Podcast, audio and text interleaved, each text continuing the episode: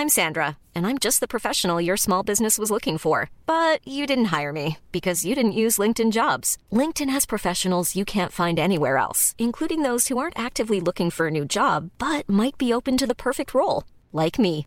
In a given month, over 70% of LinkedIn users don't visit other leading job sites. So if you're not looking on LinkedIn, you'll miss out on great candidates like Sandra. Start hiring professionals like a professional. Post your free job on linkedin.com/people today.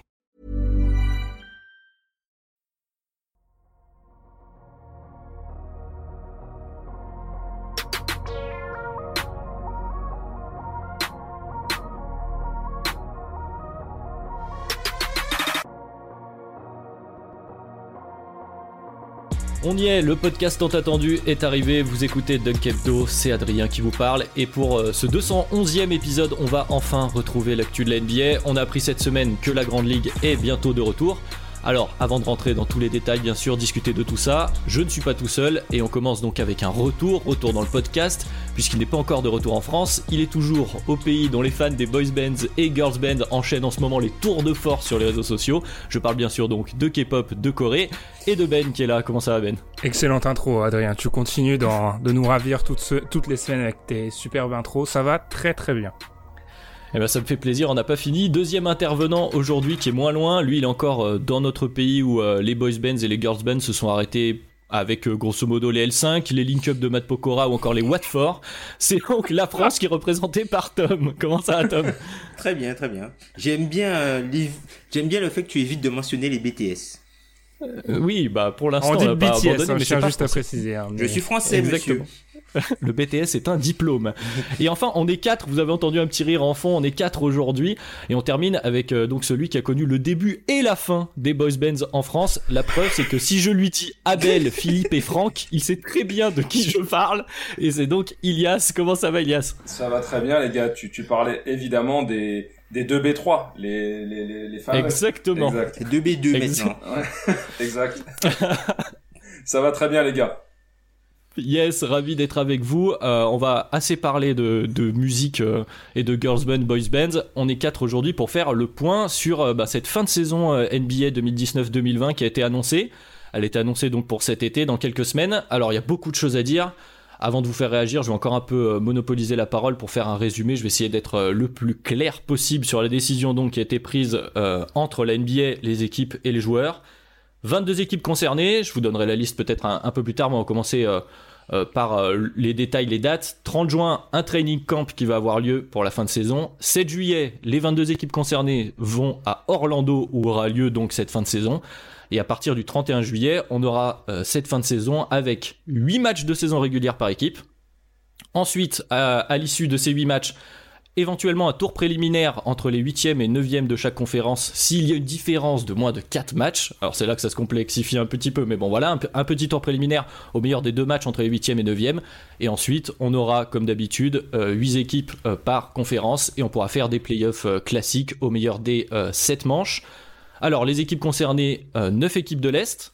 Milwaukee, Toronto, Boston, Miami, Indiana, Philly, Brooklyn, Orlando et Washington et plus d'équipes, 13 équipes à l'ouest avec les Lakers, les Clippers, Denver, Houston, Utah, OKC, Dallas, Memphis, Portland, New Orleans, San Antonio, Sacramento et Phoenix. Voilà, donc euh, j'espère que c'est à peu près clair. C'est un programme qui a été euh, approuvé donc cette semaine par toutes les équipes sauf une. Il y a Portland qui a voté contre, on y reviendra peut-être. Euh, il y avait plusieurs scénarios évidemment qui étaient sur la table, mais donc c'est celui-ci auquel on aura droit. Et euh, bah, je vais me tourner vers toi, Ben, euh, pour commencer. Donc, on, euh, s'en doutait, la NBA voulait aller au bout de sa saison, reprendre euh, malgré le contexte qu'on connaît. Euh, toi, quelle est ta première réaction à l'annonce de cette formule? Pas surprise, j'imagine, évidemment, on s'inscrit dans bah, voilà, une logique de reprise comme dans beaucoup de secteurs, secteurs économiques finalement. Euh, oui, non, pas vraiment surpris parce qu'on parlait d'une reprise depuis pas mal de temps. On avait ces rumeurs qui arrivaient par rapport à, à une reprise du côté de Disney. Moi, en vrai, il y a, pour moi, quand j'ai vu la reprise et le plan, il y a quatre choses, on va dire, qui m'ont marqué. Alors, on, c'est des, des, des points sur lesquels on va beaucoup discuter, donc je vais pas m'arrêter là-dessus. Mais je pense que le plus, euh, le plus important, c'est le poids des annonceurs et plus globalement la question euh, monétaire et enfin tout simplement de l'argent. Parce qu'on comprend bien quand on va rentrer dans les détails du plan que l'argent a énormément pesé. Enfin on me fera pas dire que ramener 22 équipes c'est pas surtout pour euh, ramener le plus d'équipes possible. Je pense aussi l'obsession de la NBA de couronner un champion entre guillemets normal. J'entends par là que on peut s'étonner ça rejoint mon troisième point c'est le poids des traditions je pense. On peut s'étonner que dans le contexte actuel on n'ait pas pris la, la chance euh, d'avoir un, un, contexte extrêmement particulier des équipes qui vont jouer dans une bulle au même endroit etc pour un peu euh, pour un peu je sais pas euh, secouer le cocotier et trop ouais. trouver quelque chose de nouveau bah à la place à part si on on en met de côté ce petit truc de tour préliminaire pour 8-9. En gros, on a un schéma de playoff classique. Et puis, alors ça, c'est un petit peu un de mes combats, mais je trouve qu'on parle très peu du il y a quand même un énorme conflit d'intérêts autour de, la relation de Walt Disney Company et de la NBA dans cette histoire-là quand même qui est, enfin bref. Peut-être qu'on aura le temps d'en parler, mais pour moi, c'est les quatre choses qui m'ont marqué en tout cas. Très bien, bah, je vais, bah, Tom, on t'a entendu, je vais te lancer aussi. Toi aussi, tu, est-ce que tu suis la vie de Ben ou est-ce que, euh, euh, je sais pas, toi, ça te satisfait un peu plus ce format? Euh, enfin, moi je vais dire que je suis un peu étonné puisque, enfin, dans tous les tout premiers communiqués, Adam Silver, il avait dit qu'il allait mettre la, la santé des joueurs, euh, enfin, avant tout, enfin, en premier plan, quoi. Que, en gros, que la NBA ne reprendrait pas s'ils étaient pas sûrs d'avoir quelque chose de safe, quoi et de. Et en fait, là, on se rend compte que ben, tu as la logique euh, monétaire et la, logique économique. Hein. faut pas oublier que voilà, Adam Silver, il a la tête d'une entreprise et il doit faire du profit. Donc, euh, enfin, et au moins limiter les pertes, quoi, surtout dans cette période-là. Et euh, ben, comme Ben l'a dit, hein, on voit très bien que ce, ce retour de l'NBA est avant tout, je pense, une problématique financière et le fait de devoir remplir un peu les caisses pour les joueurs et les annonceurs, quoi. Oui, donc euh, c'est une logique économique avec euh, quelques risques puisque donc on l'a dit 22 équipes euh, plus les staffs, éventuellement les entourages, on y reviendra peut-être. Il y a des questions logistiques dont on pourra parler après, mais ça, ça, peut amener quand même, enfin c'est quand même beaucoup de monde au même endroit, même si Disneyland c'est grand quand même, hein, c'est la taille d'une petite ville. Il y a de la place à faire. Est-ce que toi, ce côté sanitaire, Elias, il t'inquiète un peu ou, ou pas? Alors pas tant que ça, mais en fait moi c'est surtout euh, la, la, surprise de, de, de, de, cette reprise en fait, mais qui au final n'en est pas vraiment n'en est pas vraiment une parce que euh, disons que euh, là où, où, la NBA a, pour habitude d'être euh, très puritaine et, et, moralisatrice, il faut se rappeler quand même, à travers certains épisodes qui remontent pas à si loin, à, à quelques mois, que dès l'instant où l'enjeu financier commence à devenir véritablement critique et euh, atteint un seuil beaucoup trop important, euh, on va dire que elle est capable de faire un pas en arrière pour, on va dire, euh, revoir un petit peu sa morale. Euh, ça a été un petit peu le cas avec euh, le cas de, de, Daryl Morey et de ses tweets sur le, la, la, Chine et, sa manière de, de, gouverner. Et il en est de même un petit peu du coup aussi avec le côté sanitaire lié à ce, à ce Covid. parce que moi, j'étais un petit peu de l'avis de Ben avec qui on avait échangé en, en, tout début de confinement, qui était de se dire que la saison ne reprendrait pas en fait. Et euh, je, je, jusqu'à l'annonce de la reprise, euh, j'étais bon, il n'y a, y a, pas vraiment de, fumée sans feu. On sentait que, que quelque chose se tramait et que ça allait reprendre. Mais euh, je reste euh, malgré tout euh, surpris de cette reprise parce qu'au final, le, risque zéro n'existe pas. Oui, et on a donc une, bah, une reprise avec un format, comme disait Ben, je vais reprendre un peu ce point-là, qui est finalement sur un format classique. On aura des playoffs plus classiques. Il y avait plusieurs choses qui avaient été discutées. On avait entendu plusieurs rumeurs avec des formats peut-être 1-16, euh, voilà, moi je, vous le disais un tout petit peu en off au, début, moi je suis peut-être un peu euh, déçu d'un format. Euh, alors si on met du côté l'aspect donc bah, impératif économique qui fait qu'on est obligé de reprendre. c'était une occasion peut-être de faire plus de tests sur bah, les différentes réformes dont on parle pour la NBA ces, ces, derniers mois, ces dernières années même. on est quand même sur un format très classique. Il y avait le format 1.16 qui avait été peut-être évoqué. Euh, donc on, on part pas là-dessus, on part sur, euh, sur, sur quelque chose, euh, voilà, tout simplement, 8 équipes d'un côté, 8 équipes de l'autre, mais avec quand même un, petit, un petit forcing peut-être pour que certaines équipes puissent atteindre les playoffs.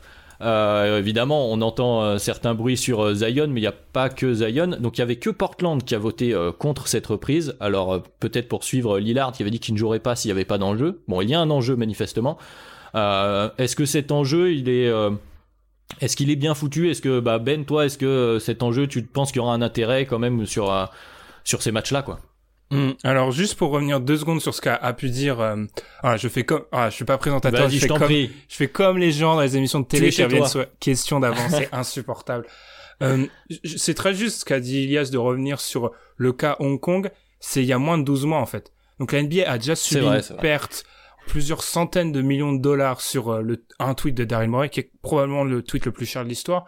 Et tu peux pas enfin c'est c'est quand même deux pertes énormes euh, qu'on chiffre en enfin bref on en reviendra peut-être dans les chiffres plus tard mais c'est c'est un élément qu'il fallait noter ça faisait quand même deux grosses pertes et c'est pour ça peut expliquer le retour.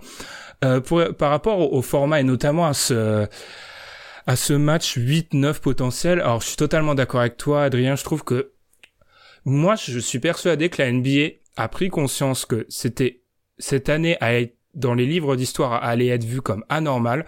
On a donc fait le maximum pour qu'elle soit le plus normale possible.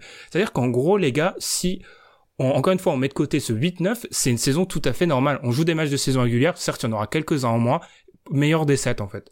Genre, si tu t'arrêtes comme ça, c'est une saison tout à fait normale. Et moi, je trouve vraiment que le 8-9 ça m'inspire pas vraiment. Alors déjà parce que le 8-9 à l'est va être indigeste, mais ça c'est pas très surprenant. Le 8-9 à l'ouest, moi je suis désolé, les Grizzlies, les avaient trois matchs et demi d'avance. Je trouve que c'était quand même. Alors certes, il y avait des fins de calendrier différentes selon les équipes, mais c'était quand même un avantage substantiel et ils méritaient peut-être d'être qualifiés au pour les playoffs large, euh, normalement en fait, sans passer par cette phase là euh, qu'on leur impose. Puis oui, bien sûr. Enfin, on a quand même un forcing on me sortira pas de l'idée et beaucoup d'autres spécialistes l'ont dit. Euh, si cette équipe en 8, c'est pas les Grizzlies, mais c'est peut-être une équipe un petit peu plus flashy, je suis pas sûr qu'on impose ça. Donc on a voulu tester quelque chose, mais euh, ouais, c'est assez déçu de ça. Après, on connaît mon passif, je veux tout exploser en NBA, mais je suis déçu que ça soit la seule chose qu'on garde, quoi. Après, bon, il y a la volonté de l'NBA, puis aussi la volonté des équipes. Peut-être qu'il y en a certaines qui, qui peuvent bénéficier d'être euh, d'être de retour dans ce format. Ah bah, par rapport à ça, d'ailleurs, c'était très intéressant de voir que euh, c'est Matt Moore sur euh, Action Network, un journaliste NBA, qui expliquait que quand tu parles aux dirigeants NBA, ils avaient tous l'idée, en gros, il y avait une espèce de symbiose entre tout le monde pour se dire, ok, on est tous dans le même bateau, il faut faire en sorte de créer du, euh, créer du, du un moyen de rendre la ligue intéressante malgré toutes les conditions qui vont être extrêmement spéciales. Donc euh, tout le monde était un peu de concert pour créer des petits trucs euh, pour revenir le plus possible, etc. Enfin, il y a une espèce de tout le monde s'accorde sur le fait qu'il faut revenir et qu'il faut le faire de façon à ce que ça soit intéressant pour le spectateur, d'où je pense le 8-9 qui peut pas passer parce que ça m'étonnerait que Memphis soit d'accord avec un 8-9 s'il n'y a pas des grosses pertes potentiellement derrière. Bah en fait, après, tu vois, le 8-9, il est encore sous condition. Hein puisque comme comme tu l'as bien précisé Adrien c'est si jamais les deux équipes euh, il y a moins de 4 matchs d'écart entre les deux équipes. Aujourd'hui il y en a 3 5 et vu les calendriers de chacune des deux équipes au final peut-être que les équipes auront le même bilan ou voir enfin si les équipes ont un bilan euh, si par exemple Memphis qui est actuellement 8 gagne un match de plus que les Pelicans ou que Portland au final euh, ben il y a pas de il y a pas de 8 9 quoi c'est vrai, il y aura pas, de, y aura, pas de série pour 8-9, mais ça permet quand même euh, que ce le soir. J'ai pas le calendrier en tête de ce côté-là, mais euh, mais il y a certaines équipes qui bénéficient aussi d'avoir ces 8 matchs euh, contre des équipes plus fortes, où bah, la logique pourrait être plus respectée. Je sais pas qui avait le calendrier le plus simple. Peut-être que ça fausse aussi un peu le, le, le résultat, quoi. Bah à la base, tu vois, l'idée c'est que les Pelicans, enfin les Pelicans et voire Portland même étaient favoris pour récupérer la huitième place euh, à la fin de la saison puisqu'ils avaient un, un, calendrier beaucoup plus favorable de, que Memphis en termes de, de points de, de, différentiel et la force des équipes en fait. Sauf que on sait très bien qu'arrivant en fin de saison, t'as des équipes qui sont normalement très fortes qui reposent des joueurs, euh, qui voilà, le, le, calendrier est un petit peu tronqué. Enfin après moi globalement un peu comme Ben, hein, je trouve que enfin pour des raisons de sécurité, je pense que ces équipes, c'était mieux. C'est-à-dire que tu prends les 8, alors même si tu recommences pas directement par les playoffs, hein, mais ces équipes, c'était mieux. Je trouve qu'il y avait, il y avait assez d'écart entre le top 8 des deux conférences pour qu'on n'ait pas à avoir tout ça, quoi. Et puis, il faut pas oublier que, voilà, les équipes qu'on a rajoutées, enfin, quand tu regardes à l'ouest, sont des équipes qui ont, qui sont à 8 matchs en dessus des 50%. Ouais, mais c'est un peu un effet boule de neige. Euh, excuse-moi, Elias, je te, je te, redonne la parole tout de suite, mais parce que euh, quand tu commences à en intégrer euh, une, enfin, une fois que tu as fait le jump 8-9, mhm. après les autres sont très très près. Donc tu peux pas leur dire, bah écoutez, non, vous, vous jouez pas, quoi. Parce qu'entre Portland et Phoenix, il y a quoi? Il y a, y a, deux, matchs, trois matchs? Deux, trois matchs, ouais.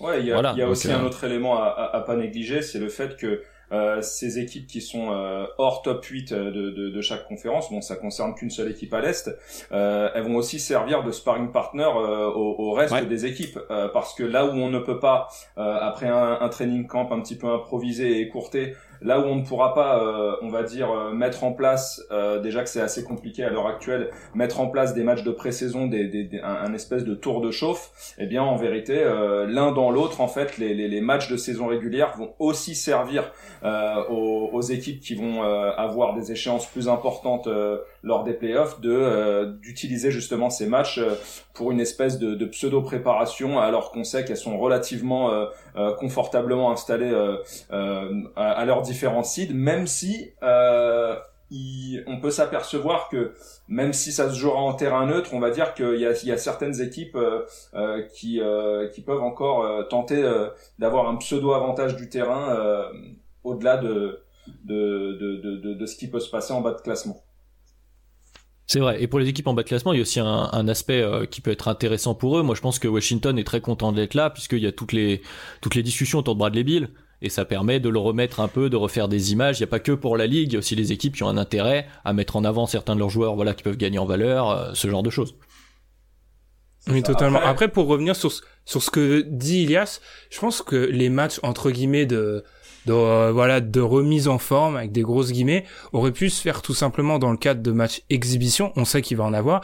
Et puis tout simplement, enfin de facto, le, match exhibition pour plein d'équipes, c'est le premier tour euh, des euh, c'est le premier tour des playoffs pour certaines.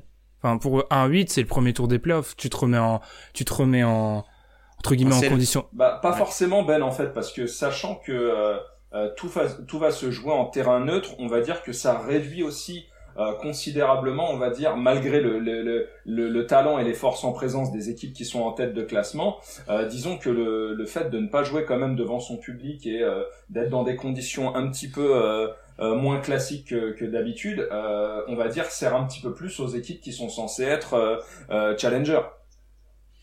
Ah, et puis ce côté avantage aussi, enfin premier tour un peu balade, ça c'est valable pour les 1-8, 2-7 la plupart du temps, mais 5-6 c'est compliqué. Ah, c'est une autre paire de manches.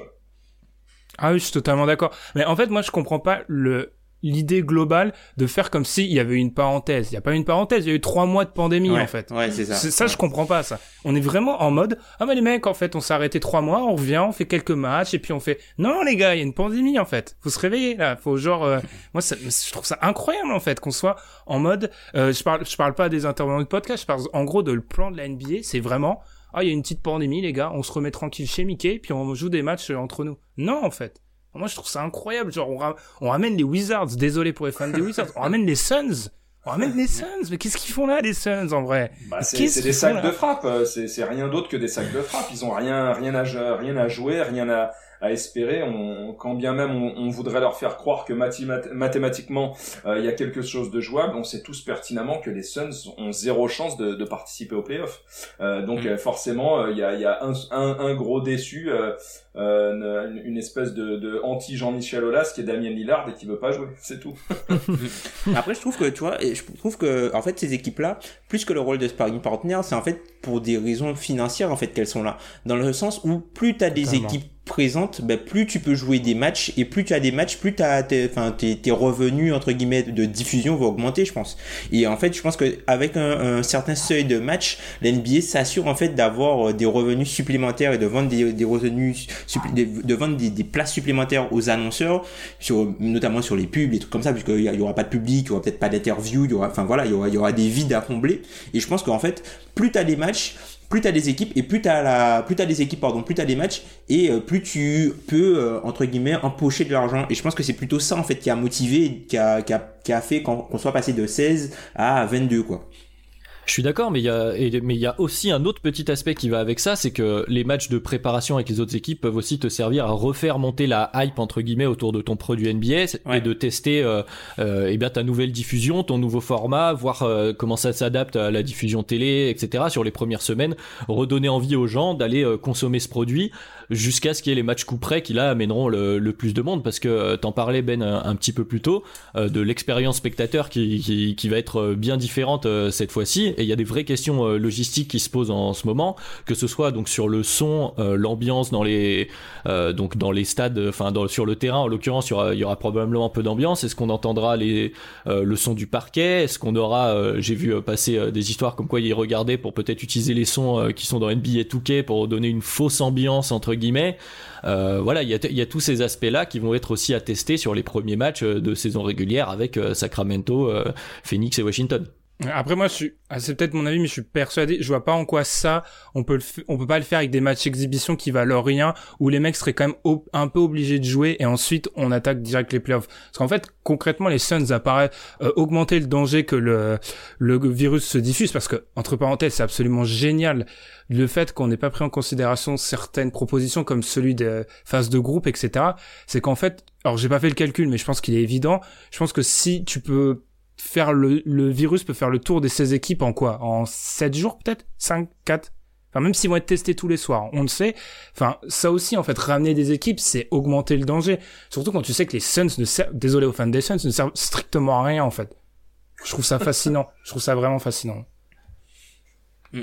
Après, je pense que tu vois l'idée, parce que enfin, après la, la, la NBA là où je trouve qu'ils sont quand même assez précautionneux, c'est-à-dire que on, l'a dit, hein, c'est la, on va dire qu'ils essaient de faire euh, le moins pire, quoi. Il y a aucune bonne décision, c'est juste qu'ils prennent la, la celle qu'ils estiment la moins pire, dans le sens où t'as, t'as limite une triple quarantaine, quoi. T'as la première quarantaine des joueurs qui va intervenir euh, à partir du 15, puisque tous les joueurs, euh, même ceux qui sont à l'étranger, sont obligés de revenir dans leurs franchises respectives à partir du 15. Ensuite, ils se font tester, ils restent pour après se déplacer à Orlando, et ensuite une quarantaine à Orlando avant le début du tournoi.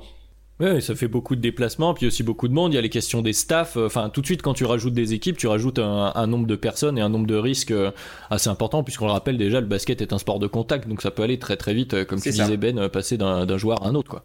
Mais au-delà de, bah, de l'aspect son ambiance, il y a aussi la question du, du de, de l'enjeu. On en a un petit peu parlé, donc de l'enjeu des matchs, donc pour le pour le seed, etc. Mais aussi pour les joueurs, de remotivation pour les joueurs. Euh, c'est quelque chose joué euh, sur un terrain, euh, alors peut un seul terrain ou plusieurs, on ne sait pas trop encore. pour des joueurs donc donc sans le sans le public, il n'y a pas l'ambiance playoff qui est qui sera là. On est quand même sur quelque chose d'assez particulier. On n'a pas encore vu beaucoup de réactions de joueurs, mais je pense pas qu'ils soient tous hyper emballés non plus quoi. Ouais, je pense c'est alors déjà je pense que ça donne un avantage euh, à Kawhi qui est un robot en fait donc lui il s'en fiche un peu sur euh, le mec s'en fiche mais non c'est extrêmement alors moi euh, c'est une expérience totalement personnelle mais euh, déjà au foot quand il y a des matchs à huis clos je peux pas les regarder. Je sais que la ah, Bundesliga ah moi je trouve ça je trouve ça totalement indigeste je trouve enfin pour moi c'est comme si je regardais de la DH en fait. Je m'ennuie profondément. Enfin je trouve que surtout dans un contexte de playoff NBA le public joue un rôle important. Après, je vais pas me plaindre que la NBA fasse son retour. Je me dis juste, en fait, moi, j'ai très très peur qu'il y ait une phase un peu de, voilà, de retour de la NBA. Voilà, tout le monde est content et qu'en fait, on soit allé. On arrive fin août, début septembre, le, deuxième tour des playoffs finales de conf et on se dit quand même, waouh, c'est long, quoi. Sept matchs dans des, dans des euh, salles vides, euh, avec des joueurs. Enfin bref, il y a un moment où genre ça pèse. Moi, j'ai très très peur de ça. C'est vrai que moi aussi je suis je suis un petit peu euh, dans, dans dans la même euh, dans la même situation, c'est-à-dire que euh, je suis je suis très content que la ligue euh, reprenne parce qu'on a été sevré, on est quand même des des, des, des, fans qui, qui consommons beaucoup beaucoup de basket au quotidien. Et au-delà du fait que, que ça reprenne, il y a toujours cette espèce de questionnement, c'est-à-dire que quel rendu euh, ça va nous être projeté une fois qu'on sera face à nos deux, trois, quatre premiers matchs euh, de saison régulière à, regarder. Euh, moi, qui aime aussi beaucoup le foot, je suis un petit peu comme Ben, c'est-à-dire que j'ai essayé. J'étais très content, par exemple, que certains championnats reprennent. Là, j'ai tenté de regarder ce qui se faisait en Allemagne en, en Bundesliga. J'ai regardé à les grands max 15 minutes, ça m'a emmerdé et je suis passé à autre chose, quoi. Et euh, je sais pas quel effet la, NBA, la, la, reprise de la NBA aura sur euh, sur moi et ma passion entre guillemets, euh, mais en tout cas ça, ça reste une question en suspens. Et euh, quoi qu'il arrive, on, on pourra jamais avoir quelque chose de similaire à, ce qu'on avait avant. Moi, je suis un peu dans l'autre équipe. Je sais pas si, si Tom, tu seras avec moi, mais je trouve que ah bah parfait. Euh, du coup, je vais un peu te lancer dessus, mais genre le basket, je trouve se prête mieux que le foot, beaucoup mieux que le foot euh, à une salle entre guillemets vide avec le son. Mhm. C'est-à-dire que bon, il y a, y a ce plaisir des, des chaussures qui grincent ah, sur le parquet, mais pas que. Dimanche matin, alors on verra si c'est pareil. ouais, non, mais c'est pas le même niveau de match non plus. C'est-à-dire que voilà, on, on parlait souvent, euh, on parle ces dernières semaines, on a réentendu parler de, du scrimmage de, de la Dream Team de 92 entre l'équipe Michael Jordan et l'équipe Magic Bird. Euh, qui était euh, un des matchs les plus intenses euh, que, que, que, les gars ont joué et qu'ils ont le, le, plus apprécié. Je pense qu'il y, y, aura aussi un peu de ça et puis il y aura entendre. alors ça, ça va être une vraie question pour la NBA d'ailleurs. tu me diras ce que t'en penses, Tom. Du coup, c'est est-ce que si on entend le trash talk entre les joueurs, on peut entendre des choses que la NBA a pas spécialement envie de diffuser, j'imagine. Même même en discutant avec les arbitres. Oui, les, discussions avec les arbitres, les discussions entre les joueurs, les discussions même sur le banc, est-ce que les équipes vont pouvoir s'entendre, etc. Ouais, il y a plein de petits petits détails comme ça. Mais moi personnellement, en tant que spectateur fan de basket, je pense que, alors sur la longueur, je suis peut-être un peu d'accord. La réserve de Ben, je l'entends, mais euh, sur les premiers matchs, moi, je vais être super emballé.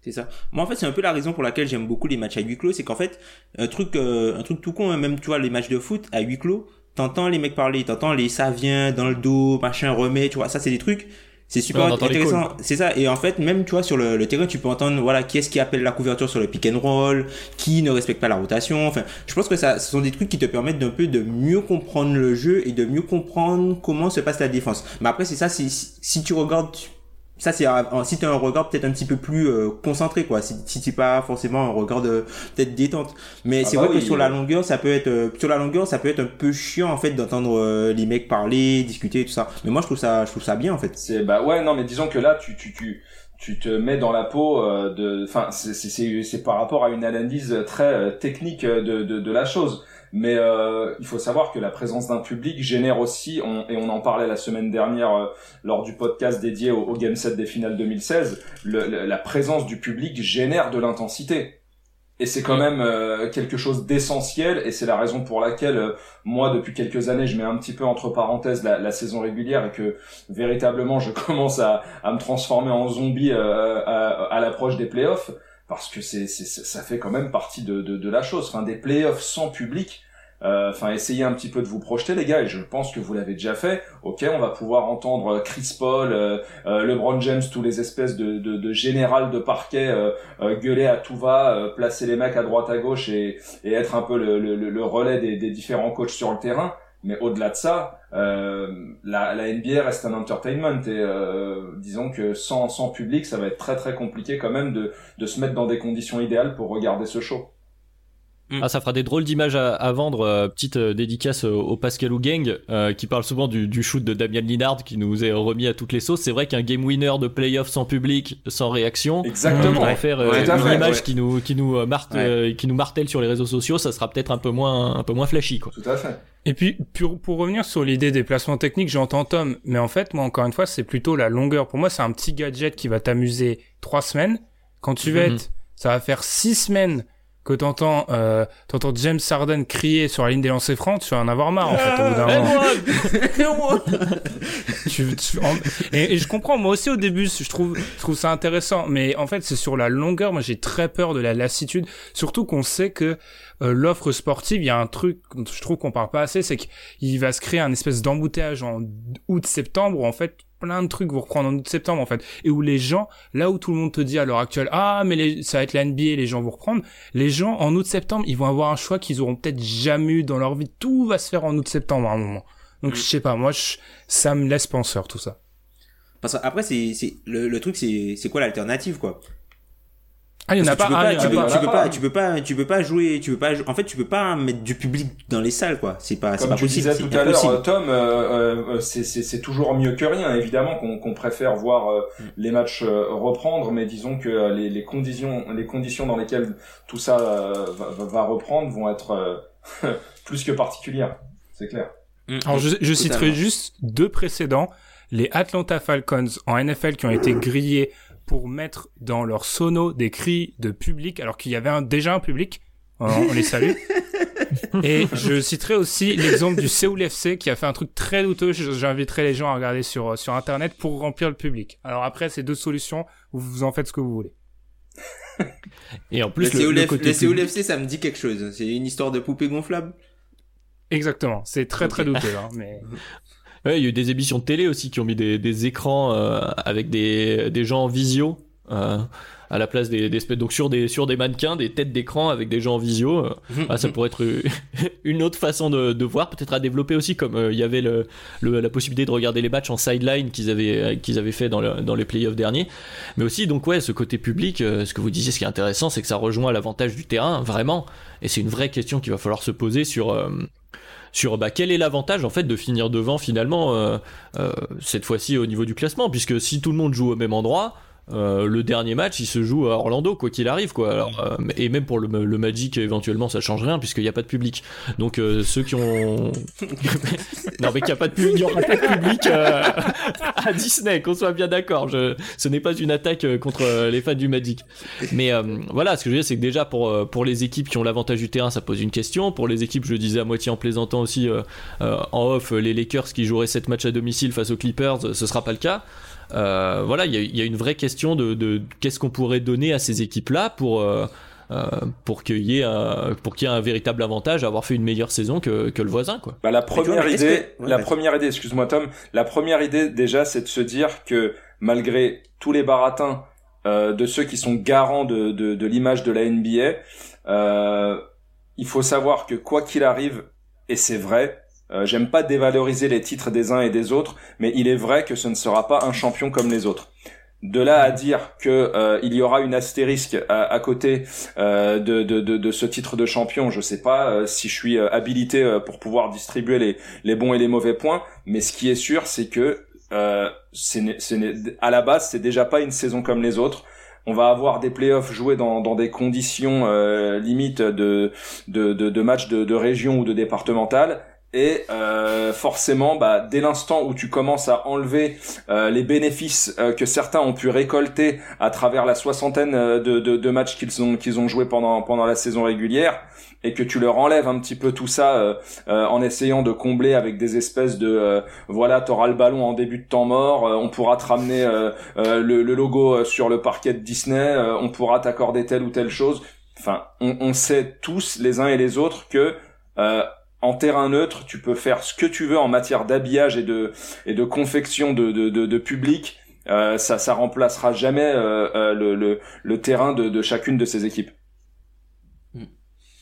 Ouais, pour moi, typiquement, c'est un, c'est un titre qui sera beaucoup plus dur que les titres classiques, hein, je pense. Hein, par rapport à tout ce qu'il y a eu, le fait de devoir se remettre. Puisqu'en fait, la saison régulière, on dit que c'est un, un marathon. Enfin, une saison NBA, c'est un marathon. Mais en fait, là, t'auras eu un, t'as le marathon et t'as le sprint tout de suite après, quoi. Genre, t'as pas, t'as pas d'échauffement, en fait.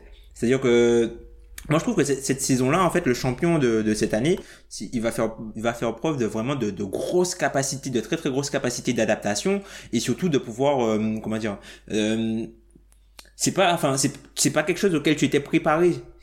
Donc pour moi, ce titre-là, il est beaucoup plus dur hein, par rapport aux circonstances qui, qui a eu quoi et tous les, les changements qui, qui a dû y avoir, puisque voilà, tu généralement, enfin les équipes, elles se préparent longtemps à l'avance. Tu vois, à la trade deadline, tu sais globalement qui est-ce que tu as d'échange de jouer, qui te fait peur, qui tu dois, euh, à qui tu devras battre quoi.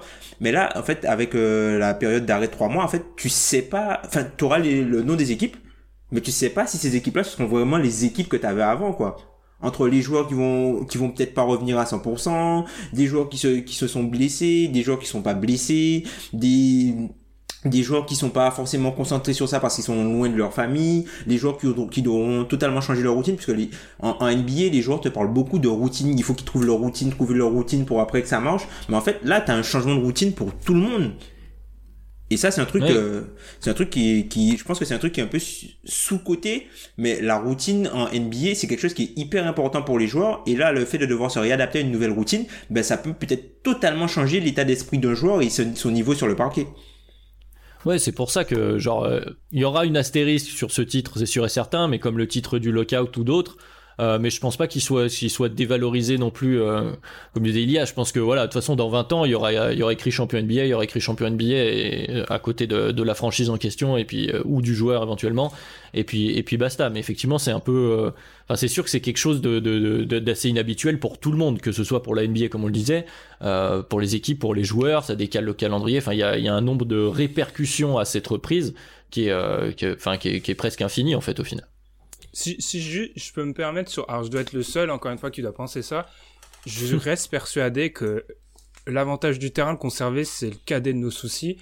Alors euh, oui, il m'arrive de lire des trucs intelligents. Je me rappelle avoir lu un papier euh, universitaire parce que des fois ils font ces analyses là sur l'importance des matchs à domicile à l'extérieur selon les sports américains et là où l'avantage du terrain en NBA est plus important, le seul moment où c'est extrêmement important, c'est dans le cadre d'un match 7 en fait les statistiques te montrent que c'est vraiment le, match 7, c'est probablement le seul match où c'est extrêmement important d'avoir ça.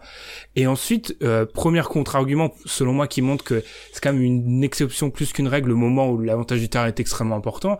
Ensuite, euh, quand on va avoir un 8, 2, 7, euh, les, les euh, je veux dire les Bucks qui jouent Orlando, Orlando à Milwaukee sur la Lune ou sur Pluton, ils vont les taper en quatre matchs en fait. Donc, donc en fait, pour moi, en fait, c'est sur des cas très très précis où le manque d'avantage du terrain va euh, poser problème. Mais je pense que ce sera pas un truc si déterminant que ça. Alors bien sûr, je pense que le cas Lakers Clippers, c'est peut-être le, le, cas particulier. Mais autrement, globalement, je, je suis persuadé que c'est pas un truc euh, si euh, marquant que ça. Enfin, personnellement. Boston Philly, Boston Philly au premier tour, je pense que quand même les Celtics auraient préféré recevoir mm. euh, les Sixers parce qu'on sait que c'est c'est quand même une, une une opposition très très chaude de historique et, et récente de la, de la conférence Est et je pense que sur des sachant qu'ils sont pour l'instant censés se, se jouer en, en tout début de playoff je pense quand même que c'est c'est quelque chose que, que Boston aurait aurait préféré euh, bénéficier de, devant ses fans. après, après c'est vrai que ça reste très fort à domicile. Ouais. Je suis d'accord avec Tom, ça influ... bien sûr que ça va influencer les routines des sportifs, des basketteurs qui sont euh, fondamentales, mais globalement, alors c'est peut-être peut-être que je vais être contredit dans trois semaines, hein, mais je suis pas sûr qu'une des séries va voir son destin être fondamentalement changé parce qu'il n'y a pas d'avantage du terrain. Mm. Moi, un peu pour rebondir sur ce que vous avez dit sur euh, l'avantage du terrain. Hein. Enfin, moi, il y a, y a, je pense qu'il y a peut-être deux équipes où ça, il y a vraiment, ça va peut-être jouer quelque chose. C'est au niveau de Denver et de Utah, puisqu'on sait que ces mhm. équipes-là, on a l'avantage par rapport à l'altitude et que elles, ce sont des, des choses où, voilà, ce sont des choses physiques où c'est prouvé que ces équipes-là, euh, quand tu finis un road trip à Denver et à Utah, généralement ces équipes-là, elles ont, elles te tapent. Enfin, généralement, chez elles, avec l'altitude et tout ça. Et euh, autre chose aussi par rapport à Ben, moi je me dis que au final, est-ce que euh, le fait de pas jouer l'adversaire le plus faible, c'est pas déjà un avantage assez conséquent? Totalement, je suis d'accord. Et comment ça? Ben en fait, quand tu quand as fait une meilleure saison régulière, tu joues le dernier qualifié. Quand si t'es premier de ta conférence, tu joues le dernier de la le dernier qualifié de la conférence. Donc du coup, tu as un avantage plus faible que le deuxième. Est-ce que ça déjà c'est pas un avantage en soi? Qui Sachant qu'on joue sur 7 matchs en plus. Voilà, tu as un parcours plus simple, entre guillemets. Ah oui, oui, déjà il est existant effectivement dans, dans ce terme de format, mais tu vois par exemple dans les dans les formats qui avaient été débattus à un moment, euh, par exemple dans le 1-16, il me semble que c'était ça, il y avait aussi euh, l'idée que par exemple le premier puisse choisir son adversaire. Genre par exemple, euh, justement, si t'es bah, dans le cas de Boston, une fois que tu arrives à la troisième, eh bah, tu préférerais pick Indiana que pick Philadelphie si tu dois choisir ton adversaire en, en schématisant. Euh, donc qui, pourrait rajouter. Mais en soi, le, le, seeding, en fait, le fait que le premier affronte le dernier, effectivement, ça a été fait pour euh, déjà donner un avantage euh, en plus progressif, comme tu le disais, entre, entre les équipes selon le résultat de la saison régulière, effectivement. Mmh. Parce que ton parcours est beaucoup plus compliqué, hein. Parce que si tu, quand t'es premier, tu affrontes le huitième et après t'affrontes, t'affrontes le quatrième, c'est pas la, c'est pas pareil, hein, que si t'es, par exemple, t'es deuxième, t'affrontes le septième, après tu dois affronter le troisième. Pour après te taper le premier mais tu renforces quand même euh, cette, euh, ce petit vice qui peut y avoir. Alors là, j'ai pas bien regardé s'il y a beaucoup d'écart. Non, c'est quand même assez serré. Euh, le petit vice qui peut y avoir à certaines équipes qui vont vouloir perdre des matchs pour éviter certains adversaires, parce que d'autant plus que t'as pas l'avantage du terrain, et ben tant qu'à faire, autant essayer d'avoir l'adversaire que tu veux. Quoi. Tu vas jouer le, match-up le plus favorable. Voilà. Bah, parfois, ça, ça réussit pas à tout le monde. Hein. Ah non, bah, ça c'est sûr. Coucou l'Espagne. euh... Mais moi, j'avoue que c'est un truc auquel j'avais beaucoup réfléchi parce que, voilà, on renvoie l'épisode qu'on avait fait sur le changement de calendrier playoff, etc. Je suis toujours demandé, est-ce que pour ça et dans d'autres sports, est-ce que choisir ton adversaire, c'était quelque chose de bien ou mauvais? Alors, je vais vous décevoir, j'ai pas la réponse. Je sais pas si c'est pas un gadget plus qu'autre chose. Parce que, ok, il y aurait peut-être euh, l'idée du côté de l'équipe choisie, en particulier si c'est par la tête de série numéro une, de se dire, ah ok, donc on est un peu euh, pas vraiment respecté. Mais de l'autre, je me dis qu'en fait, ce serait un moyen juste euh, euh, différent d'arriver à la même conclusion à peu près. Ouais, bah on revient en fait au final, est-ce que c'est pas aussi un avantage de communication tout simplement et, financier? Mhm. C'est-à-dire que d'alterner, d'aller à domicile à l'extérieur, changer la couleur de la salle et les ambiances, euh, voilà, ça permet à la NBA de revendre son produit. On revient un peu au, au sujet de départ. Donc ça va, est-ce que ça va pas plus impacter la NBA en soi de pas avoir ça que finalement les équipes sur le terrain quoi? Ouais, totalement. Puis il y a, y a quand même, même si on est d'accord pour dire que ça sera particulier, à la fin il y a un titre, euh, il y a un titre NBA à, la clé, donc tu sois chez toi ou pas chez toi, euh, les mecs ont quand même le, et je pense particulièrement aux équipes qui sont taillées pour le titre cette année auront quand même, euh, voilà, le couteau entre les dents quoi qu'il arrive. Ouais, et surtout sur le plan de sur le plan de l'image, t'as aussi le fait que euh, je pense pas que la NBA pouvait accepter et tolérer en fait une saison pour laquelle euh, euh, les équipes auraient joué, on va dire euh, entre guillemets pour du beurre et sans qu'il n'y ait de, de, de, de champions à l'issue de, de, ces matchs qui ont été joués quoi. Donc quoi qu'il arrive, je pense que même si on était on avait une idée autre il y a quelques semaines euh, il semblait évident qu'ils allaient tout faire pour que ça reprenne euh, parce que voilà, on peut pas euh, commencer une saison sans qu'il y ait un, champion au terme de celle-ci. Mm.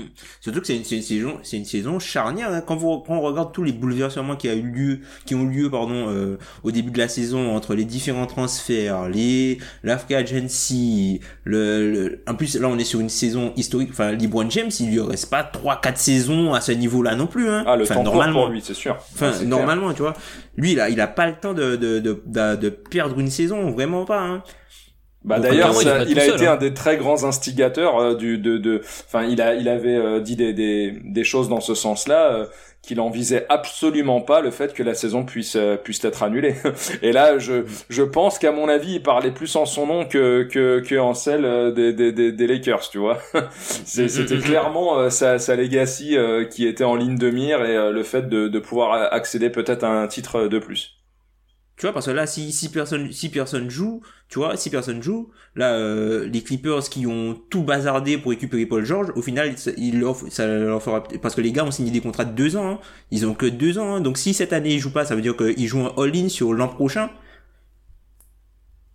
oui, oui, non, mais voilà, il n'y a, pas, y a pas que LeBron, il y a beaucoup d'équipes. On en parlait dans le podcast de la semaine dernière de l'histoire de fenêtres de, pour, euh, pour remporter un titre. Et il y a plein d'équipes, et, en termes de contrats aussi, puisque, puisque cette saison n'est pas blanche, euh, les contrats vont arriver, euh, certains expirations. Enfin, en tout cas, il y a une année qui va passer sur tous les contrats de joueurs NBA. Bah, c'est ça. Donc, pour les équipes qui ont des, qui ont des, des, des bons joueurs à, à qualité, à forte qualité pour un prix raisonnable, je pense notamment aux, aux, Clippers, mais ils sont pas tout seuls voilà, il y a, y a, aussi euh, intérêt à, bah, s'il y a fenêtre de tir, possibilité d'aller au bout, euh, ce titre au final, malgré l'astérisque, il sera sur euh, euh dans les livres d'histoire de la NBA, donc t'as envie de, de, le jouer quoi. Bah t'as, t'as, t'as, là le, le, le, le, point que tu soulèves Adrien euh, concerne surtout par exemple le joueur qui est certainement le plus prisé pour l'été 2021 et c'est Giannis. Euh, Giannis, sa fenêtre de tir, enfin en tout cas pour les Bucks, pour pouvoir le convaincre de rester, il y a cette saison et celle d'après.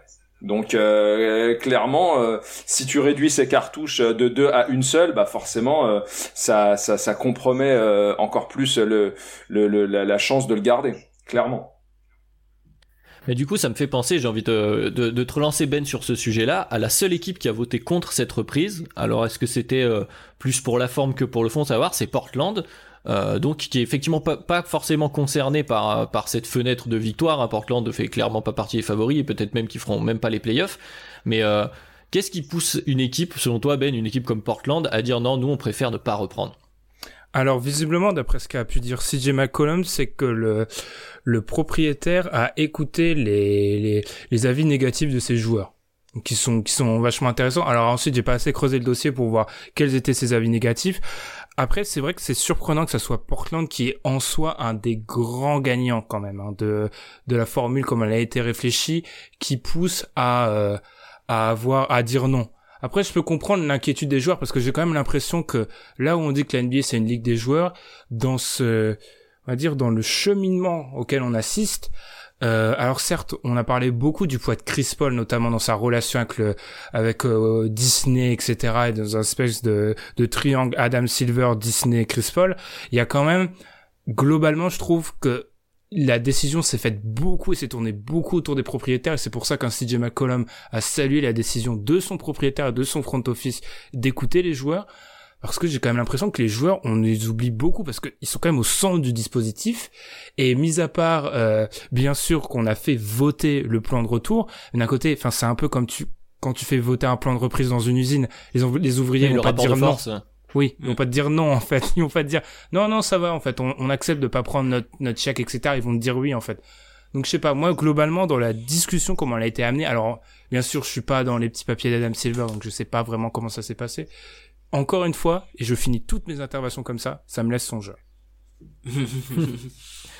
C'est intéressant. Ce que vous voyez, c'est vrai que tu soulignes le point, c'est il y a que Portland qui a voté contre et Portland qui était concerné par la reprise. Il y a aussi des équipes qui, par exemple, n'y sont pas et auraient pu prétendre l'être. Euh, comme on dit, il y a que Washington à l'est. Il y a peut-être des équipes qui auraient pu se dire, euh, écoutez, on n'est pas très très loin. Euh, je sais pas, je crois que Charlotte est pas très et un match ou deux matchs euh, derrière Washington. On aurait pu dire bah on veut jouer. Chicago aussi. Bon moi euh, personnellement je vous le dis, je suis plutôt content qu'on joue pas, mais c'est c'est un autre sujet. Atlanta et, et compagnie quoi. Oui, voilà. Est-ce que c'est pas surprenant, euh, voilà, qu'il n'y ait pas d'autres équipes qui qui dit non? Est-ce que, enfin, quelle est la logique que tu vois derrière Tom? Moi, je me dis qu'en fait, Portland, eux, ils ont, ils ont plutôt dit non par rapport au format. Peut-être qu'ils voudraient, ils voulaient un format peut-être plus avantageux avec moins d'équipes. Peut-être que c'est ça, euh, peut-être que c'est ça, et puis pas forcément lié à la santé des joueurs. Hein. Peut-être qu'ils voulaient un truc plus avantageux, puisque, enfin, même tu vois, ça les avantage pas si par exemple ils, ils sont pas huitièmes déjà il faut qu'il fasse un effort pour pour euh, rester dans les, entre la neuvième et euh, pour rester à la neuvième place. Mais après tu vois le huitième il doit gagner qu'un seul match et le, le, neuvième doit en gagner deux tu vois. Donc peut-être que c'est peut-être quelque chose là-dessus sur lequel ils n'étaient pas forcément d'accord et pas pas sur la logique vraiment même de la reprise quoi. Je pense que c'est plutôt euh, un petit sur un détail qu'ils n'étaient pas d'accord et du coup euh, ils ont pas ils ont voté euh, défavorablement parce qu'ils pensaient qu'il y avait quelque chose qui était plus favorable puisque par, par exemple on parlait de un moment du, du format euh, Coupe du monde où tu avais les, hmm. les, différents groupes, ben en fait là tu arrivais directement au deuxième tour des playoffs. C'est-à-dire que dès, à partir du moment où tu sortais du groupe, tu arrivais directement au deuxième tour. Tu plus l'étape du premier tour. Et peut-être que ça c'est quelque chose qui voyait plus c'est quelque chose qui voyait comme plus intéressant pour eux avec la possibilité d'aller plus loin en playoff. Donc peut-être que c'est ça en fait qui c'est sur ce, point-là qu'ils ont bloqué. Après, tu, on a parlé des, personnes qui sont concernées mais qu'on n'entend pas beaucoup. Tu vois, les coachs, les coachs qui sont un petit peu plus âgés dans un dispositif comme ça, qui sont entre guillemets plus vulnérables euh, aux soucis. Euh, tu vois, tous les tests nasaux, les choses comme ça. Enfin, ce sont des personnes un petit peu plus fragiles, car plus âgées. Donc, euh, ces personnes-là, tu vois, les arbitres aussi. Qu'est-ce qui, qu'est-ce qui va se passer? Les arbitres, est-ce que tu vois, on parlait beaucoup de l'effet domicile extérieur, notamment dans la, dans la façon dont les arbitres arbitrent. Bon, mhm. désolé de, de, dire ça comme ça, mais la façon dont, dont, dont, les arbitres officient, on va dire. Ben, en fait, tu vois, eux aussi, c'est quelque chose qui peut être... Euh, ce, ce, sont des personnes qui, qui sont parties, qui font partie intégrante du dispositif et euh, la, reprise aussi va, va les impacter d'une façon ou d'une autre. Puisque bah, les mecs qui sont en quarantaine, machin, trois mois, enfin, ça... Tout de suite, c'est plus, c'est plus compliqué pour tout le monde à vivre, hein, ça. Mais clairement, arbitre, staff également. Et puis, euh, bon, on parle, ils sont concernés parce qu'ils doivent se rendre sur place, mais il y a aussi tout le fait de, bah, tu te rends sur place sans tes proches, etc. Mm. Donc, c'est euh, c'est une vraie, vraie contrainte pour tous les environnements des équipes de la NBA.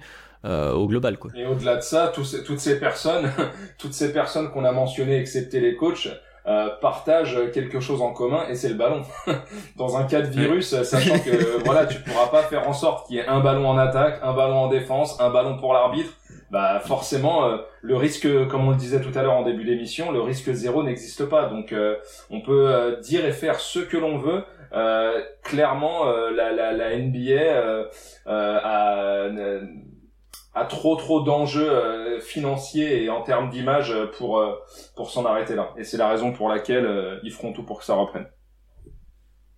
Et pour peut-être revenir sur l'aspect Portland, je rejoins Tom et je pense que Portland aurait peut-être été était peut-être l'avocat d'un d'un d'une solution plus sèche où en fait toutes les équipes peut-être en fait l'idée du tour préliminaire était étendue parce que quand je regarde le, profil des équipes euh, qui peuvent prétendre à, à huitième strapontin à, l'ouest je me mets à la place d'un Lillard ou d'un McCollum. Je me dis que Memphis c'est une équipe jeune ils me font pas forcément peur. Euh, les Pelicans, Sacramento, les Spurs en fin de route. En fait, c'est que des équipes qui ont soit sont en fin de route comme les Spurs, soit qui ont pas l'expérience playoff, qu'ont quand même les Blazers. Donc t'avais peut-être l'avantage sur un, truc beaucoup plus sec à te dire. Si c'est sur du match couperé, en fait, on peut potentiellement battre toutes ces équipes. Si ça couperait 8-9 ou peut-être mini tournoi entre les, les, les 5 équipes par exemple une tournoi entre les cinq équipes et le gagnant euh, rentre directement en playoff. Peut-être que ça c'était beaucoup plus avantageux pour eux, effectivement. Après, et par rapport au vote plus global, encore une fois, je renvoie à ce que j'ai dit. Il y a vraiment, je pense, euh, une solidarité qui se crée dans la NBA à se dire, même les équipes pas sélectionnées qui quand même voudraient jouer, on l'a, on l'a, on l'a lu, se disent bon bah déjà 22 c'est beaucoup plus que certaines euh, prédictions prévisions donc euh, on va on va se satisfaire quoi enfin moi j'aurais trouvé honteux que Charlotte demande à jouer quand même enfin c'est des, ce sont des équipes qui sont si tu parles dans l'optique parce que la plupart de ces équipes là au final elles jouent pour quoi? Elles vont jouer pour euh, avoir un plus mauvais bilan pour avoir de mm. meilleures chances à la à la loterie enfin généralement. On parle ou peut-être des équipes voilà ou, ou peut-être des équipes par exemple comme Atlanta qui eux avaient besoin de de, de voir peut-être John Collins avec euh, Clint Capella quoi sachant qu'il va peut-être falloir le payer et tout ça. Donc à part ces, ces, ces cas-là, enfin je ne trouve pas que ce soit aussi intéressant que ça de, de voir des équipes revenir. Surtout que voilà, tu dois te, tu dois refaire un training camp pour jouer 8 matchs pour après remettre les mecs en vacances. Ça a pas, enfin pour moi ça a pas ça a pas d'intérêt en fait de, de faire ça. Et après bon, tu as aussi le, le côté que au final ça fait quand même beaucoup de temps sans sans voir les joueurs, c'est-à-dire que là si on parle d'une reprise fin décembre, les mecs sont arrêtés en, en quoi? Mai fin mai? Euh, oui, pour les équipes. Même, non, mars, mais c'est mi-mars, je crois. Bah, mi-mars, à, peu près que les gars sont arrêtés. Donc en fait, tu as t'auras pas de, de contact forcément avec tes joueurs enfin t'auras pas les joueurs sous la main entre guillemets réintégrés dans dans dans ton dans, dans ton euh, dans ta facility quoi dans, dans ton dans ton cocon entre guillemets pendant euh, près de 8 mois quoi 8 9 mois c'est énorme hein, au final ça c'est la question de la reprise de la saison prochaine qui va se poser évidemment, mais tu soulèves aussi un point intéressant quand même dans ce format, ce que ce qu'a réussi à éviter la NBA, ce que je trouve assez intéressant qu'on n'a pas mentionné, c'est que les équipes euh, qui vont jouer et qui sont non qualifiées pour les playoffs pourront pas euh, justement, euh, comment dire, entamer leur bilan pour gagner des places dans la draft. Quoi qu'il mmh. arrive à la fin, mmh. euh, le, euh, les, les, pourcentages de chance à, à, la loterie seront ceux arrêtés euh, bah, à la date de, de, bah, de pause de la NBA pour, pour cause de coronavirus. Donc je crois que c'était mi-mars. Euh, voilà, ça au moins on n'aura pas de tanking et tu t'assures en principe d'avoir des matchs au moins disputés quoi. Mais ça, tu vois, ça, ça je, je suis pas sûr de ça parce qu'en en fait, on parle des équipes du bas, mais disons par exemple, là, pour l'instant, Memphis est en playoff. Donc ça veut dire qu'il serait mhm. hors loterie. Vu que le pic de Memphis, normalement, il est protégé top 6, et si il sort du top 6, il va à Boston. Normalement. Si Memphis, au final, ne fait pas les playoffs, tu les remets dans la loterie, du coup. Ah bah je alors là pour le 8-9 je crois pas hein. je crois qu'on garde le classement à, à date hein. je pense qu'ils seront quand même considérés comme en playoff enfin à voir c'est un cas très particulier effectivement c'est ça parce que par exemple même si par exemple si on prend Portland ou même New Orleans si par exemple ces équipes là font les ou disons ou, même les Spurs hein, ou, ou même euh, même Phoenix même si Phoenix il y, a, très peu de choses Tom, disons, sérieux. voilà disons, disons par exemple euh, Portland Portland qui est dans la loterie actuellement si mhm. jamais ils arrêtent le strapontin pour aller en playoff, ils peuvent pas être en playoff et avoir leur pic de leur, de leur pic qui dans la loterie. Et t'imagines, ils vont en playoff et ils se font tirer dans la loterie. Ah ouais, ouais, non mais c'est un cas particulier. Je t'avoue que j'ai pas la réponse, j'ai pas creusé assez ce sujet-là. J'ai lu que euh, c'était euh, effectivement les seedings resteraient les mêmes euh, si bah, par exemple si Phoenix passe devant San Antonio, et ben ce Phoenix restera quand même en de, enfin avec de meilleures chances à la loterie. Mais pour le cas particulier d'un changement de, enfin de participation en playoff, effectivement, faudrait regarder parce que oui, si en plus derrière, euh, mettons dans ton exemple, Portland récupère le premier choix, euh, on n'a pas fini d'en entendre parler. Ah bah de toute façon là, il y a un mec dans l'univers qui a creusé cette question, c'est Tom. Hein. Ça c'est clairement à l'image de Lillard là, il a vu midi à sa porte quoi. Donc il a, il a envisagé toutes les options. Pour une fois que je suis pro Grizzlies, écoutez. Première fois en plus de 200 épisodes, c'est quand même faut faut faut faut noter la performance. Après Adrien, moi t'as parlé du truc, vous savez, moi je suis toujours euh, dans les calendriers, etc. Truc euh, dont tout le monde se fiche à part moi. Euh, la question, moi la question qui me fascine le plus dans tout ça, hein, parce qu'en fait c'est pas le, moi c'est le hors terrain qui me fascine plus que le basket. Désolé Pierre. moi, c'est la, la, saison prochaine, ça me fascine. On a déjà eu le syndicat des joueurs qui est venu en, nous annoncer que démarrer le 1er décembre, c'est très improbable. Et là, tu te poses tout de suite la question, en fait, t'as pas 15 000 options. Soit tu démarres vraiment le 1er décembre, soit tu fais une saison comme ce que tu avais pu faire à l'occasion du lockout, c'est-à-dire euh, tu réduis peut-être le nombre de matchs, tu t'imposes plus de back-to-back, etc soit tu finis plus tard, mais là, il y a l'impératif JO qui, pour moi, rend pratiquement ça impossible, sans parler du fait que je vois mal la NBA deux années de suite aller contre la NFL.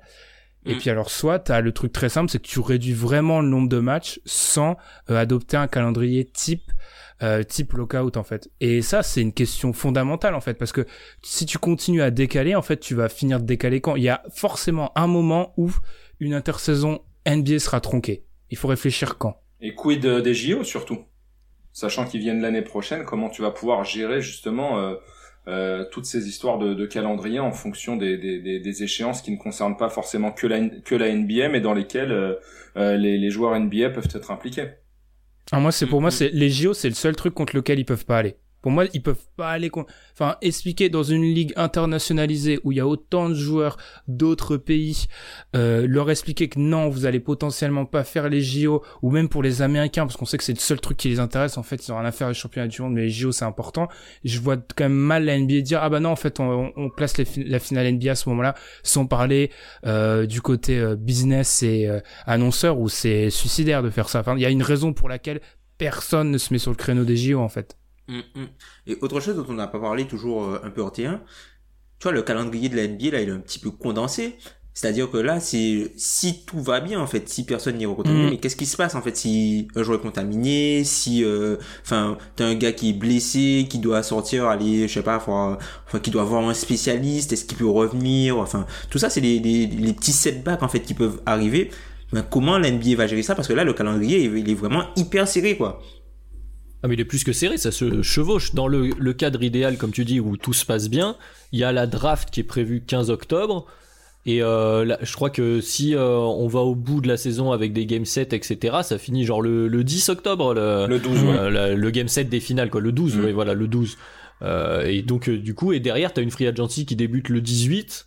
Euh, enfin, c'est tellement serré que, comme dit, le moindre accro décale tout. Enfin, si tu décales d'une semaine, ça y est, ça va tout se chevaucher. Et effectivement, on va retrouver la question que tu soulevais, Ben. Euh, donc du format de la saison d'après, qui est la, la, dernière question. À mon avis, ça planche très très fort là-dessus en ce moment. Euh, mais d'avoir donc une astérisque ou un astérisque, je me pose toujours la question. Une, je vais vérifier. Je crois que c'est une. Ça revient, de, ça, ça, revient tous les épisodes, ça. Euh, c'est ça. D'un coup, j'ai eu un Gaulois moustachu qui est venu. Donc un astérix euh, qui va se retrouver sur euh, bah, ce titre 2020-2021. Et si on doit changer de format, euh, comme tu dis Ben, même pas sur une saison type lockout, mais en mode très très court pour justement s'éviter les conflits avec les autres ligues et les JO euh, tu auras encore une astérisque sur la saison d'après également. Donc il y, y, a des vraies, vraies, vraies questions à se poser, euh, sans parler, comme tu disais, Tom, des imprévus qui vont aller avec, quoi. Mm. Moi, je pense vraiment, je, pense vraiment qu'ils vont être obligés de commencer le, le 1er décembre. Hein. Je, je vois pas comment décemment, parce que moi, ce que je retiens globalement, si je devais faire une conclusion de tout ça, ce que je retiens, c'est que la NBA c'est une ligue des traditions en fait. Qu'on chamboulerait absolument rien dans ce contexte, moi ça, ça me laisse quand même pas en toi.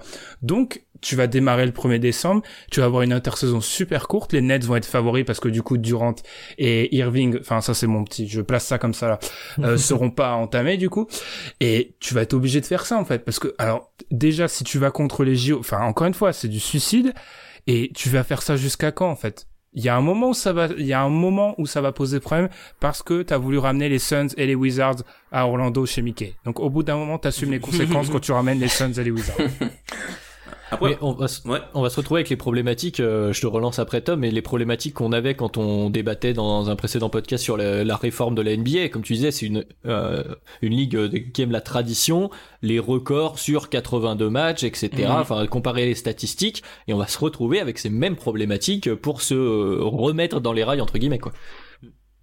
Moi, je pense que la, saison prochaine, ce serait un peu comme une saison lockout, quoi. C'est-à-dire que ça va démarrer plus tard. Je pense plus au niveau du 25 décembre, quoi, avec euh, les matchs de Noël. Je pense que ça va redémarrer. Et on aura une saison concise avec des matchs en moins, parce que on est, clairement, tu pourras pas jouer 82 matchs. Tu auras avec quelques matchs en moins pour finir dans le timing, parce que tu peux pas avoir deux intersaisons hyper courtes collées. Parce qu'après, la santé des joueurs, parce que les joueurs ont besoin de repos. Si en plus tu parles de, des, des, JO et tout ça, si t'as, t'auras des, si t'as deux intersaisons tronquées, les, les, corps des joueurs peuvent pas se reposer. Et euh, enfin, c'est, une la, la, saison prochaine, ça va être une saison majeure hein, quand on voit que le tout le, le gratin entre guillemets de la ligue est agent libre. Donc euh, enfin il faut, je pense que c'est vraiment une saison qui a beaucoup, beaucoup, beaucoup d'enjeux la saison prochaine. Hein. Et donc je pense pas qu'ils vont, je, pense que la NBA va être assez précautionneuse avec ça, quoi. Et euh, genre tout ce qui est back to back to back qu'ils avaient pu faire euh, euh, lors de la saison de, lors du dernier lockout et tout ça, je pense que ce sera évité. Ils vont, ils vont réduire des matchs. Il y aura pas, ils seront obligés de réduire des matchs. En fait, moi, sans me faire le défenseur du grand capital, je me dis à quel, au bout d'un moment, je, suis les annonceurs. Ça va faire deux saisons que tu tronques. Euh, si tu fais pas de back to back to back et que tu démarres aux alentours de 25 décembre, tu fais 45 matchs, hein. Ou t'en fais 50, allez. Grand max. On va dire que t'en fais 50. Ça fait quand même, sur deux saisons, sur, pour chaque équipe, en gros, t'as perdu quoi? Une vingtaine de matchs, multiplié par 30? C'est énorme, en fait, la perte sur deux ans. Tu rajoutes à ça les problèmes Hong Kong, etc. Bref je me dis qu'à un moment, même les annonceurs vont se dire, euh, vous nous saoulez pas, soit vous nous faites des back-to-back et les autres hérésies, soit on va, on va plus loin en fait. pour moi, à la fin, c'est les joueurs risquent de tronquer en fait. Ouais, c'est pas faux parce que tu partirais sur les bases en fait de la saison de 99 du du, du premier lockout euh, lors de laquelle justement les, les équipes avaient joué euh, une cinquantaine de matchs et euh, qui s'était soldé par un par un champion avec une astérisque à côté de de, de son nom. Donc ça ferait deux titres qui seraient soi-disant pas comptabilisés par euh, les fans l'opinion publique. Mais euh, c'est clair que les, les télés en tout cas les diffuseurs vont clairement râler si le, le nombre de matchs est, est, est trop fort fortement réduit. Euh, moi, au contraire, je pense qu'ils vont essayer de condenser, euh, quitte à euh, prendre un certain risque au niveau au niveau des joueurs. Et je, je, vois même, par exemple, des, des, des périodes d'accalmie du calendrier comme la période post All-Star Game où je crois il y a un battement de, de, de, de 7 à 10 jours. Je crois que même cette période va être bazardée de manière à y caler des matchs. Hein. C'est certain. Juste... Ouais. Vas-y, vas je t'en prie. Non, vas-y, vas-y, vas-y. Non, mais parce que euh, on parlait des annonceurs, mais euh, en tout cas, préparez-vous à payer encore plein pot le League Pass aussi. Hein. C'est pas, c'est pas demain que ça va baisser du coup avec euh, bah, avec ces histoires. Hein. On va passer par certaines astuces. Hein. non, mais tu vois, globalement, tu vois, Ilias, t'as parlé du titre de 99. Moi, j'entends personne dire que Tim Duncan, il a 4 titres et demi. Hein. Personne ne dit ça. Ah non non non, mais par contre beaucoup de gens te disent que euh, les Spurs en 99 euh, non mais tu sais c'est beaucoup à la tête du client. Tu sais dévaloriser le titre euh, d'un joueur, c'est en fonction de ce joueur. tu sais il y, a, y a des joueurs pour qui on attribue les, les les éloges et, et, et les louanges beaucoup plus facilement qu'à d'autres. Donc euh, oula, oula. Ah non non mais bah c'est c'est un fait.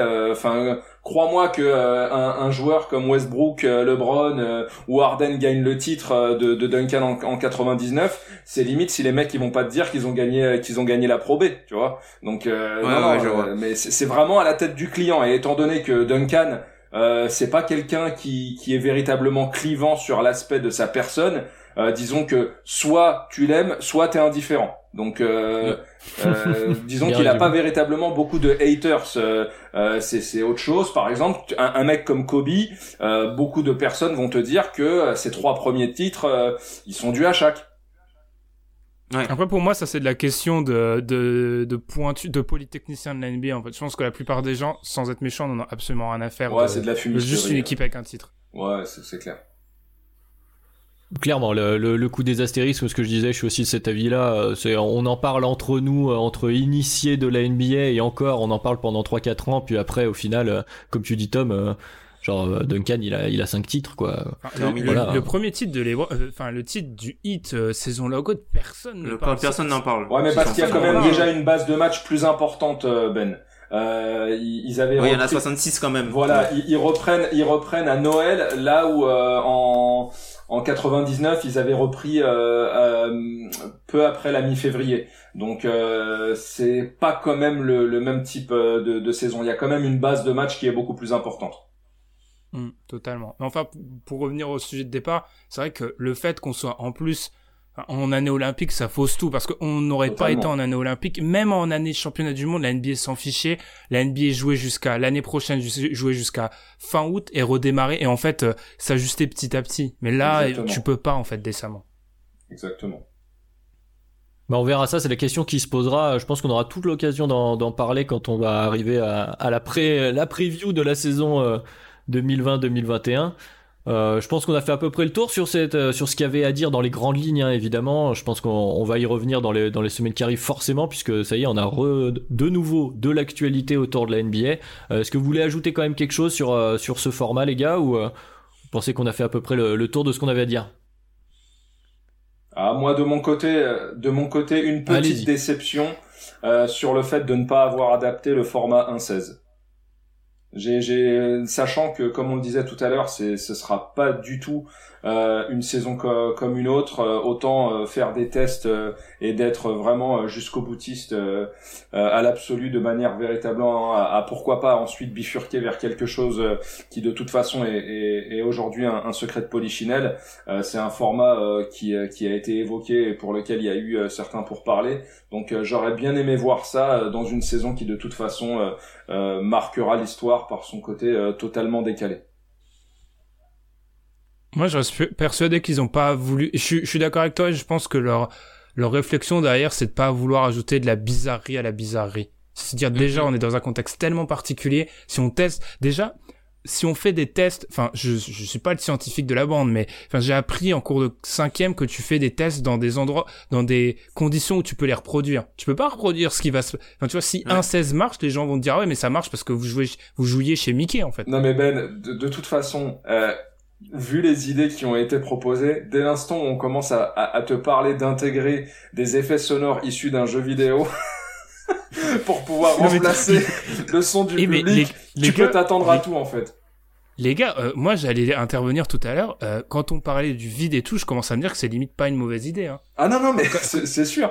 Euh, parce que tu regardes par exemple les retransmissions de, de, de, de matchs allemands, euh, c'est en, en, plus, enfin t'as l'impression qu'il y a un véritable DJ derrière tout ça. Euh, dès l'instant qu'il y a une faute de sifflet euh, sur un joueur qui joue à domicile, et eh ben ça commence à siffler. Euh, si l'équipe adverse marque, bah forcément ça commence à huer.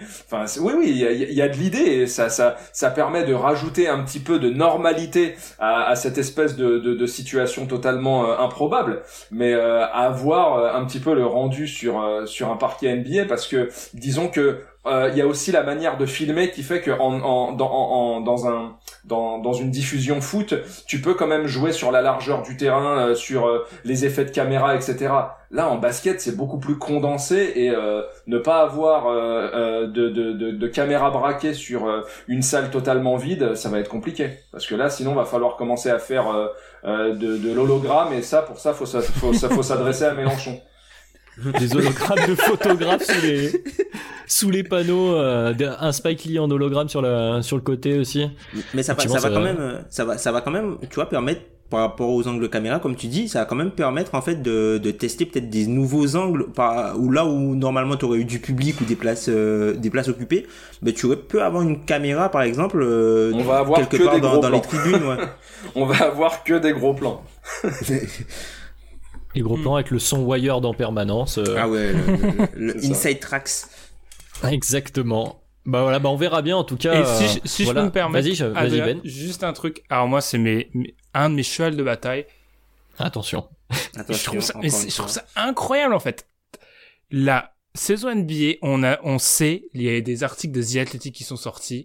On sait qu'en gros, euh, Walt Disney, si on joue à Disney, c'est qu'aussi un peu Disney a agité la pancarte, a dit, les gars, on peut jouer chez nous. Ce qui est intéressant, hein. mais quand tu sais que Disney a ESPN dans son giron, qu'ESPN perdait 500 millions si la saison NBA ne jouait pas, moi ça me pose des grosses questions. Euh, tu vois par exemple si euh, ce qui se passe à Orlando, ça s'avère complètement catastrophique. Alors, je vais pas partir dans la théorie des médias euh, euh, de ce qui peut se passer en France, hashtag Bolloré, hashtag Xavier Niel, hashtag Bernard Arnault, hashtag Dassault, mais est-ce qu'un journaliste d'ESPN, il va dire, non mais en fait les gars c'est pourri, alors qu'en fait il joue chez son patron en fait. Mm. Tu vois le truc aussi, enfin, moi ça me pose des grosses questions en fait. Il y a des contentieux qui sont énormes dans cette affaire. Je trouve ça incroyable que personne n'en parle en fait.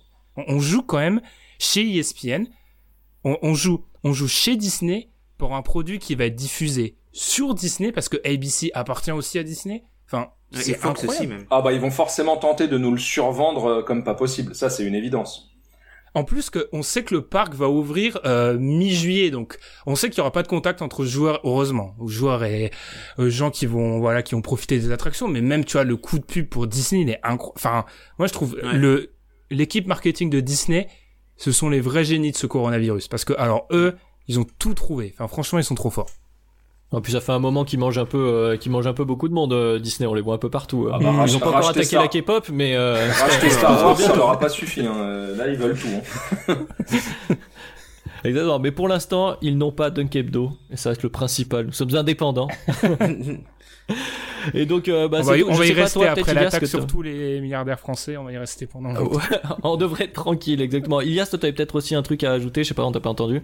Non, non, non, bah écoute, euh, non, comme je t'ai dit, euh, juste ce, ce format 1.16 qui m'aurait pas dérangé. Il m'aurait pas forcément plu, mais pas dérangé. Mais voilà. Donc wait and see. On va on va regarder ça. En tout cas, on a beau analyser et tergiverser autant qu'on qu'on le voudra, on sera tous présents devant nos écrans quand ça reprendra. Ça, c'est une certitude.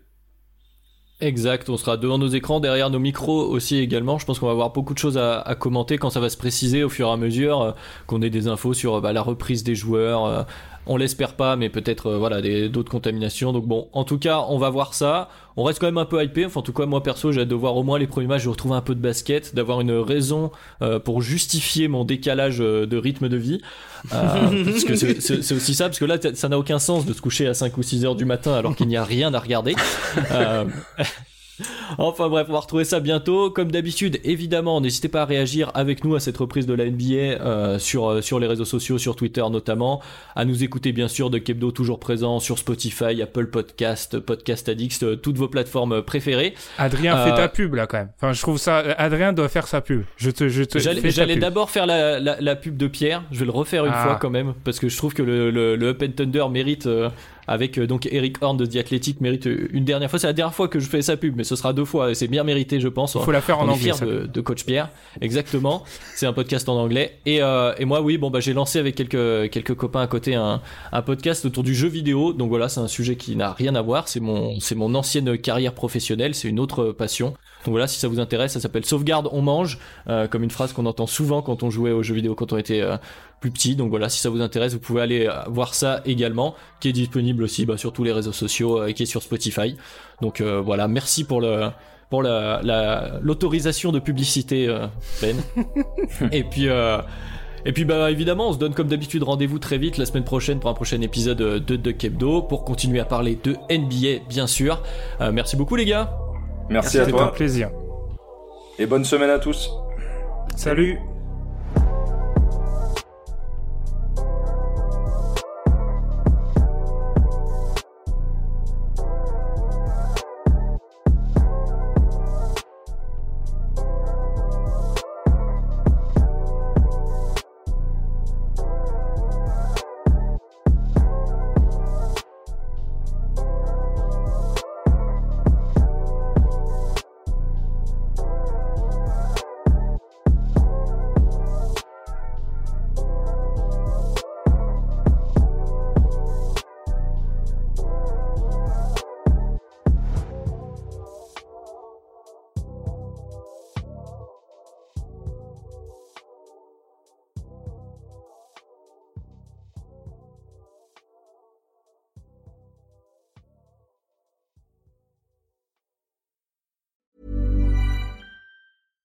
Mom deserves the best, and there's no better place to shop for Mother's Day than Whole Foods Market. They're your destination for unbeatable savings, from premium gifts to show-stopping flowers and irresistible desserts. Start by saving 33% with Prime on all body care and candles. Then get a 15-stem bunch of tulips for just $9.99 each with Prime. Round out Mom's menu with festive rosé, irresistible berry chantilly cake, and more special treats. Come celebrate Mother's Day at Whole Foods Market.